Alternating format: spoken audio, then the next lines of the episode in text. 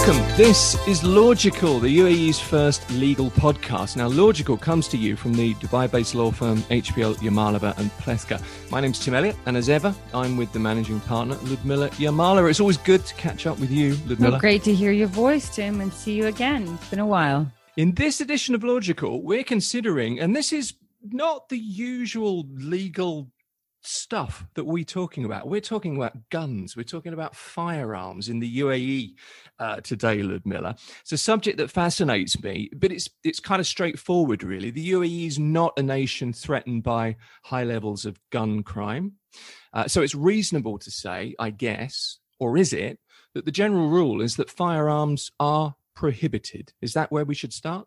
the general rule is that the firearms are prohibited and they're strictly regulated. Right.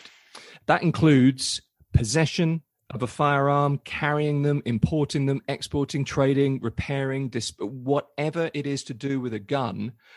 Uh, is illegal in the law. Exactly. So it's not just possessing the firearms; it is uh, anything related to firearms, from uh, from possessing it to carrying it to bringing it uh, from inside the country, outside the country, from repairing it, manufacturing, or even selling it. Anything related to a, a gun is uh, is uh, highly regulated, and the regulations are such that uh, ultimately, uh, with um, exception of a very few narrow uh, exceptions, it's it's prohibited.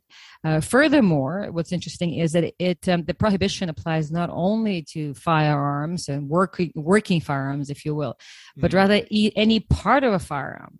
Um, so anything, any spare parts or any other individual components of that of that can be used for firearms are also covered by the same law and the same prohibitions and the same regulations apply to any part of uh, of a firearm uh, as, as the firearm itself. So that means that if you, for example, brought from uh, from home, wherever it is your home may be, in your suitcase, a part, uh, a spare part that would otherwise be used for a firearm, that uh, is in terms of uh, violations of the law and ultimate penalties is almost akin to bringing a firearm. And that would even be, for example, if you had, I don't know, uh, an antique uh, firearm that you had on the wall in your house. I mean, that falls under that same category. these regulations are that strict. Uh, yes, I mean these regulations are very strict. Anything that is considered as a firearm, and it doesn't have to be a working firearm, uh, is uh, subject to the same regulation. So whether it's mm. your antique piece for your family heirloom or a brand new gadget, it's uh, the same the same limitations apply.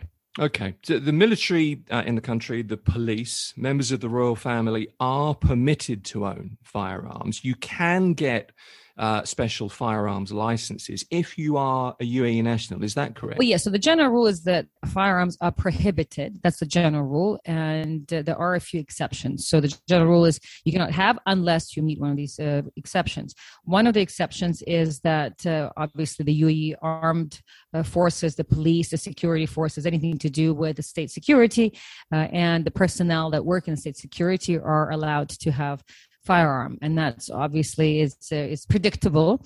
And now with regards to um, that I guess those forces uh, and the staff that work, uh, I guess, within those industries. It's not necessarily the case that they are required to have these special licenses because let's face it, it's the UAE, it's their own government, it's their own military, their own armed forces. So it's um, it's not clear that, that they actually required to have a license. It's more that the exception applies to them. So in other words, they can have uh, they can have firearms, they can have guns and uh, weapons uh, uh, because the law does not apply to them. So, in other words, it's not to say that the law requires for them to have a license. It's more that they are an exempt uh, category of society that uh, does not fall under this law. Um, so that's one exception. Uh, also, interestingly enough, the law is fairly specific about uh, a category of the UAE society that's also exempt from this law, and that is um, the, the basically the rulers of the UAE or the the um, the, the, the, royal family and the royal families of the different emirates. Uh, so it's the um, uh, the rulers and their their family, not just the immediate family, but obviously the extended family. So they also are exempt from this law. Once again, that means uh, that not that they need to apply for a license is that they are allowed to carry guns without having to apply for a license. Um, so that's, if you will, a second category. So one being kind of the armed forces and security and police. Two is the, the rulers of the UAE And then there's a third, and that's obviously businesses, uh, specialized businesses uh, mm-hmm. that uh, perhaps are in uh, uh, in the industry that would naturally mandate for uh, for possession of firearms, so shooting ranges and perhaps any kind of training grounds uh, for any of these uh, military or police forces.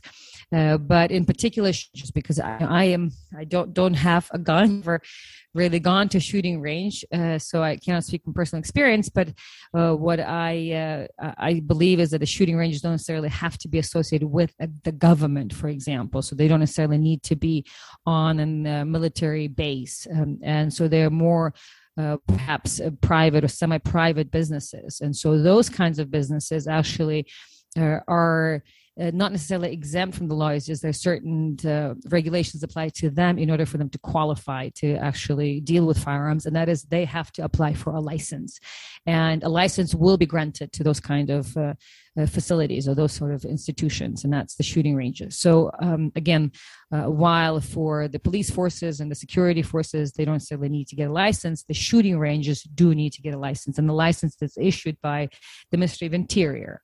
Uh, and so, um, and obviously, you can imagine the just the requirements and eligibility criteria they're involved in applying for a license to the Ministry of Interior and the process through which they go uh, in order to issue the license. So that's the that's the third category, the third exception, if you will.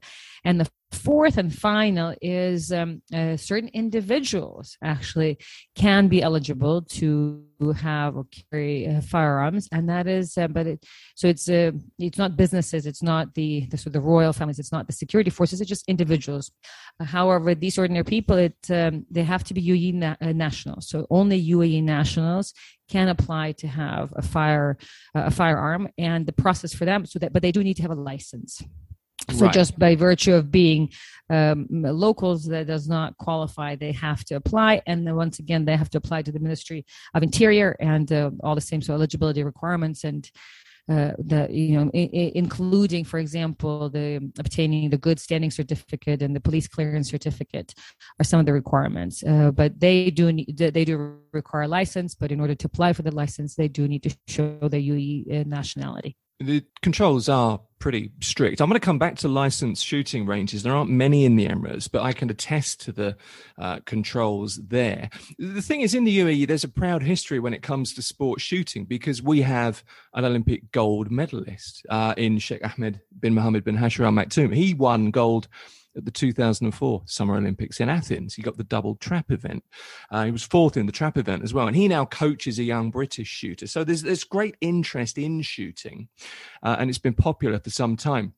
Uh, let me share a, a, quick story with you about shooting ranges. I went to Jebel Ali Shooting Club, which is one of the, I, I guess, larger or best, better known ranges some years ago, uh, because I wanted to try shooting. I'd never fired a gun. It's not something I've I've ever sort of, sort of been particularly interested in. But I just thought one day I fancy trying it, and um, I'm interested in target shooting. I think that's quite a skill to have. So I thought, right, here's a time for an experience.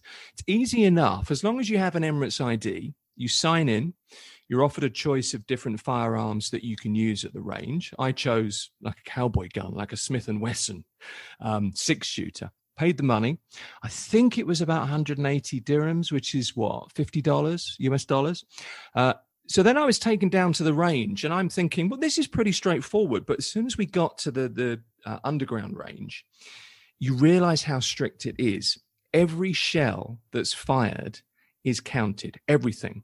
You have an expert with you, an instructor with you who's on duty all the time. Well, even when I'm firing at the target, he's there uh, with you.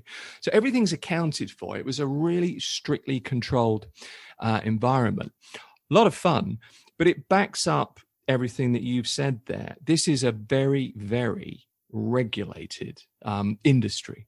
Indeed. And so I just wanted to um, mention that, that, there's actually a specific law, obviously, that regulates this industry and that sets out this, uh, these requirements. And that law is the Federal Decree Law number 17 of 2019.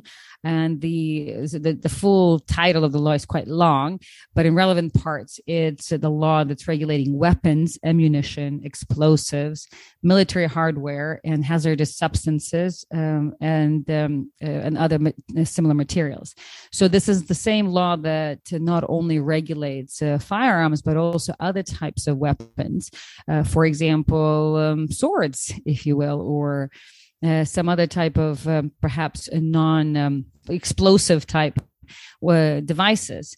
Uh, but uh, and, and equally so, uh, that's the same law that applies to fireworks, for example. It regulates fireworks because it does refer to explosives. Uh, and then also the Ministry of Interior has a number of uh, sources and circulars and regulations that sets out the requirements uh, for uh, to apply for the license. Um, so anyone who is interested, perhaps in uh, learning more about what types of type of substances are regulated uh, by this law and how to apply, uh, so the Ministry of Interior is also a very helpful resource, at least in terms of uh, seeing what the application form and the application process looks like. Uh, but the law, if you think about it, is fairly new. It's 2019 and uh, obviously it's uh, uh, the government felt it was important to introduce uh, a very comprehensive and very specific law that regulates this um, this very industry. And um, the among other things among so listing or list of items that are prohibited and the various regulations and limitations that apply to them there is um, a whole list of penalties uh, that uh, would apply in the event somebody is found to have violated. And the penalties include anything from monetary fines of up to 1 million dirhams uh, to jail sentence, including life imprisonment, obviously, depending on the gravity of the violation. That's another episode of Logical, this time firearms, guns, explosives. Uh, firearms and guns in the UAE. Our legal expert here on Logical, as ever, was Ludmila Yamalova, managing partner at uh, Yamalova and Plewka in JLT. Thank you, Ludmila, for your time and always uh, your expertise as well. Thank you, Tim, very much for not only your expertise, but for your personal experience uh, in adding some color to the story. I was not a good shot. At 30 yards, it went awry, let me tell you. Uh, to have a legal question answered in a future episode of Logical, or if you'd like a consultation with a qualified UAE experienced legal professional, it's easy to find us on social media. We've also now got an easy to search library with hundreds of podcasts on all manner of legal issues here in the UAE, and they're free to listen to and download. If you prefer, you can always just head to lylawyers.com and click contact.